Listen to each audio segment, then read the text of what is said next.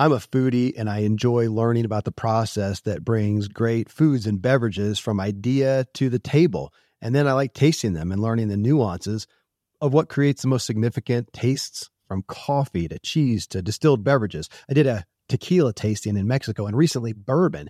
Heaven Hill bottled in bond bourbon really impressed me from the story to the taste. I grew up in Kentucky where horse racing and bourbon are famous, and I got introduced to Heaven Hill bottled in bond bourbon. It's produced by Heaven Hill Distillery, which has been and still remains family owned since 1935. And I'm impressed with the bourbon's ultra rich, smooth taste. And right on the bottle, it states that this bourbon is seven years old, which is actually three times longer than what's required to be certified as bottled in bond. I feel with beverages, the longer the prep, the better the taste. Being a bottled in bond product means it must pass a list of seven requirements that set the standard for this quality bourbon. So look for it at your local store. Heaven Hill reminds you to think wisely and drink wisely.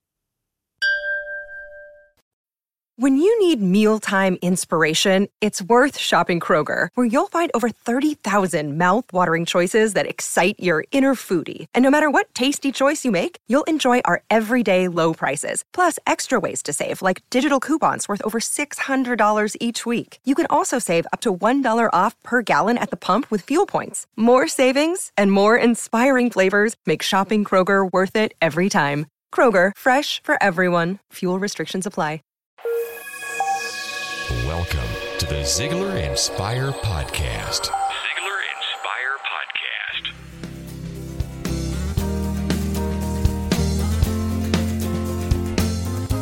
Hi there, I'm Blake Lindsay. I want to welcome you to the Zig Ziglar Inspire Podcast. Today is truly a special treat for me. Some of you who know of Mr. Ziglar's reputation understand that he always checks his work to make sure it is physiologically sound, psychologically sound, and spiritually sound. Today, Zig will be sharing some of the scriptures he uses to support his message and philosophy.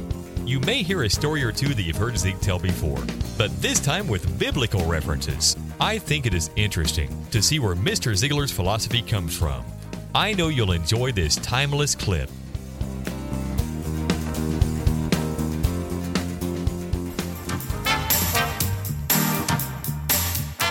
Now, talking about the gospel, how many of you read your Bible every day this week? Can I see your hands, please? How many of you believe everything that's in this Bible? Okay.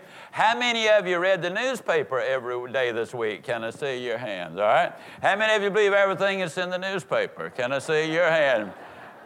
How many of you are spending more time reading what you don't believe than you're spending reading what you do believe? Isn't that fascinating? One of those little simple little ironies of truth. Yeah, it sure is. Well, I've had an absolutely incredible week. As you know, it was my happy birthday week uh, on uh, last Thursday. Uh, a lot of exciting things happened. Number one, the redhead renewed my contract. They gave me quite an extension on it, so that's exciting. Uh, number two, I got lots of nice things. Got to see all of my family. I got to play nine holes of golf for the first time in a long time. And among my gifts was a little book here on golf, which I found to be very fascinating. Um, uh, Governor George Deukmejian says that the difference between golf and government is that in golf, you can't improve your life.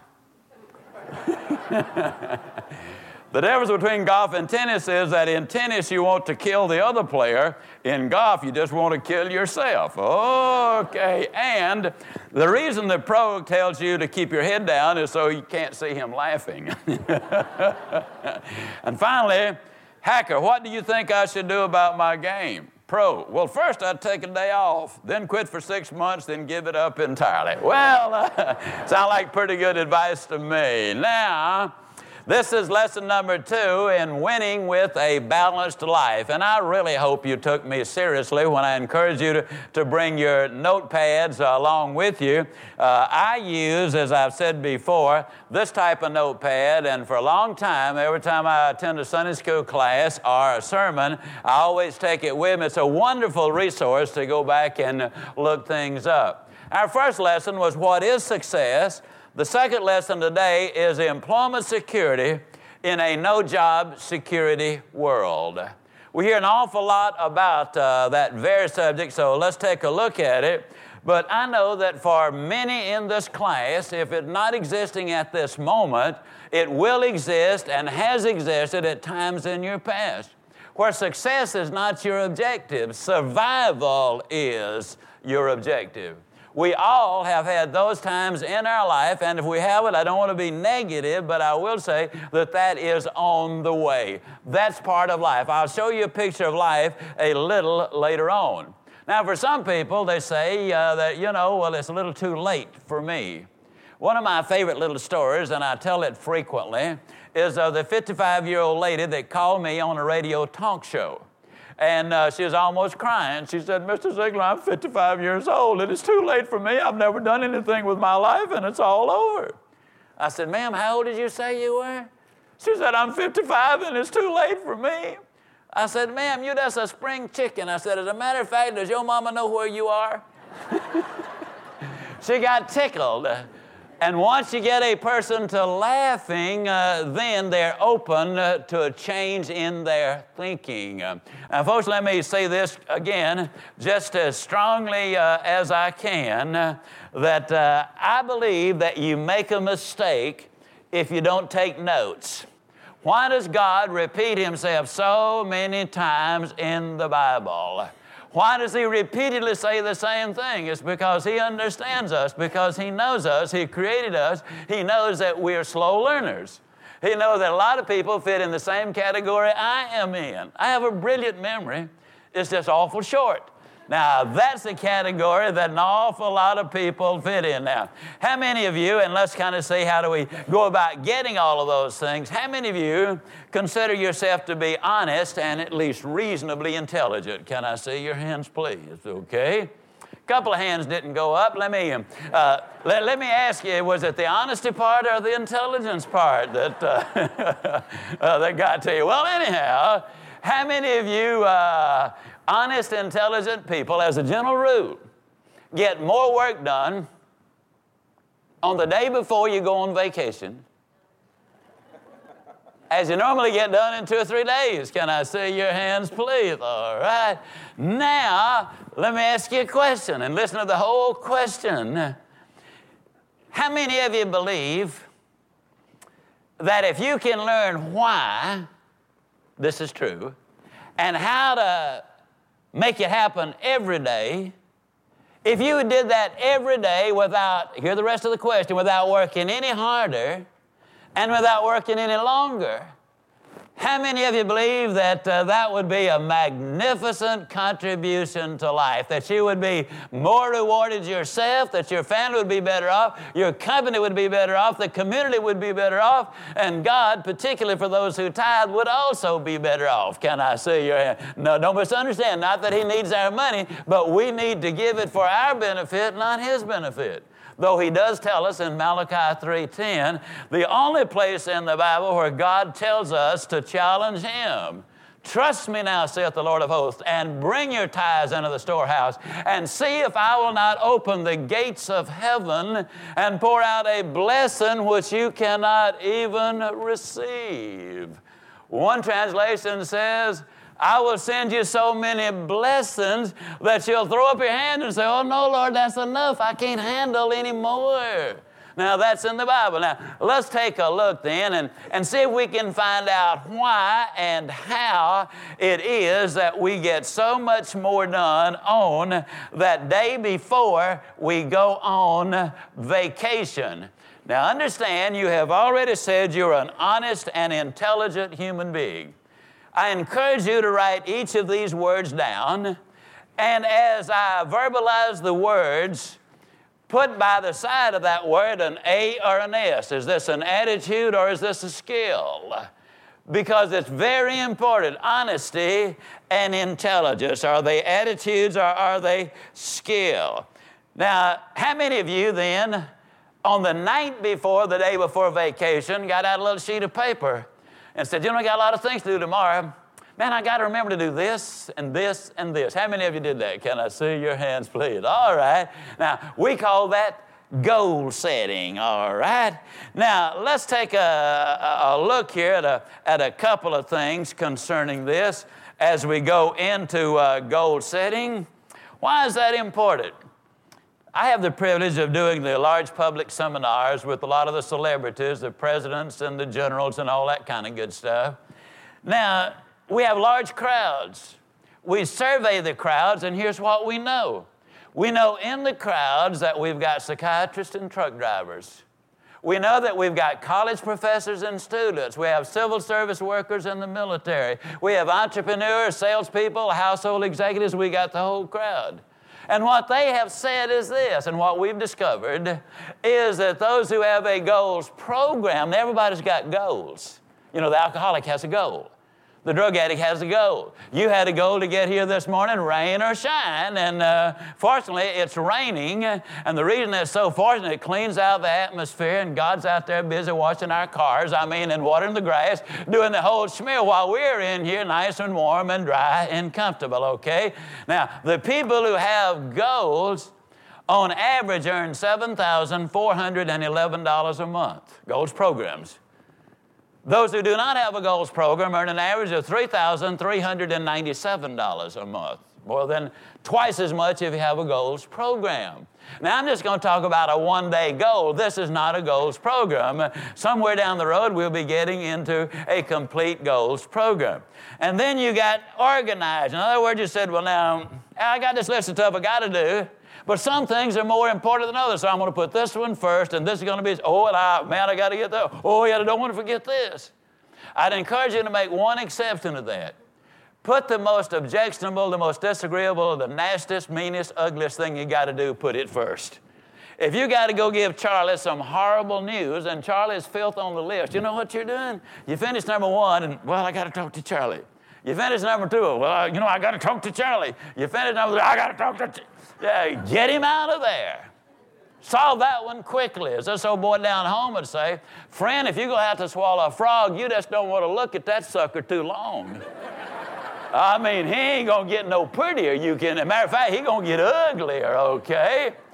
Then you accepted responsibility to get the job done. This is my job. If I don't do it, somebody else will have to do it. It is my responsibility. Then you make the commitment to do it. Now, the minute you do that, you are now thinking as a self employed person, which you must always do because if you don't think as a self employed person, you will eventually become an unemployed person. It doesn't make any difference who signs the paycheck, you really do work for yourself.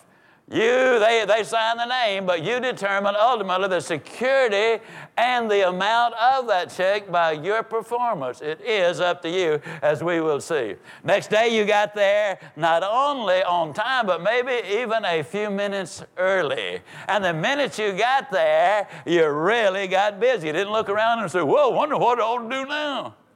You got a plan of action, ladies and gentlemen. And then uh, you were optimistic that you could get it done. I was talking this morning. Half of us get here optimistic, half of us get here either in neutral or in pessimistic. Uh, you'll be pleased to know that the 1828 Noah Webster Dictionary does not have the word pessimistic or pessimist in it. That's a, an invention of our modern terminology. Words do change. Now, optimism was in it, so this is something that's kind of self-induced over a period of time. Our natures might lean in one direction, but we choose the way we want to go by the way we choose what goes in our mind. For example, uh, if the last thing you watch in the evening is the evening news, and it might not always be good news, and the last thing on your mind when you go to bed is the bad news that you've been hearing to listen to a good gospel tape. Last night we were listening again to Bill Gaither and to listen to those good, beautiful gospel tapes, you know, and God's love is being poured into your mind. You sleep better, you dream differently, you wake up more refreshed, more optimistic, because the last thing that goes in your mind is generally what the mind dwells on during the course of the evening. Your enthusiasm uh, is great when you're there on that day before vacation. You're highly motivated. Now, I'm one of these people that uh, my nature is in that direction. You know, I'm the kind of guy that take my last $2 and buy a money belt with it. That's the way I'm put together. Uh, I'd go after Moby Dick rowboat and take the tartar sauce with me. Now, you decisively move from one task to the other. When you finish one, and this is a critical thing, Because when you finish a task, if you, I'm not talking about running, I'm not talking about working harder or longer, but when you move with purpose, you're not as likely by any stretch of imagination to be interrupted by somebody else. How many of you have noticed that people with nothing to do, as a general rule, want to do it with you? Can I see your hands, please? All right. Now, how many of you had paper routes when you were kids? Let me ask you a question. Did you deliver them alphabetically or geographically? You see, the interesting thing is, as youngsters, we learned you got to have a plan of action. Isn't it strange that when we get a little older, unless we have a plan, we'll work over here a little bit, and then we'll come over here and do something, and then we'll go over here and do something, and then we'll go over here and do something. At the end of the day, our productivity is way down, and we say, Boy, I don't know what happened to the day. Well, you're on a trip during the day, generally what happens to it. This will save you five minutes here, eight minutes there, 12 minutes there. End of the day, you've got a minimum of an extra hour, and each hour is more productive, okay? This week, think about the ideas Mr. Ziglar expressed. What can you do today or tomorrow to be a bit more focused and productive at work? Do you use a list? Do you prioritize what must be done? The same energy and focus that you put into getting your work cleared the day before vacation. You can use on any day. I challenge you this week to try this philosophy. I am so excited about a way that you can truly live your life to the fullest. It's our newest product called the Ziglar Vault. I'll take just a minute to tell you what's up on the web. The Vault includes all of Zig's best audio and video materials. It's for you to access wherever and whenever you want to for a monthly subscription of $14.97. You can listen and watch whatever topic you want to learn more about, as well as download your favorites. Weekly, we are adding new information and new speakers. You're certainly welcome to call me for more information. 972 383 3268. You can also find some good help at ZiglarVault.com. Ziglar. Ziglar. Inspiring true performance.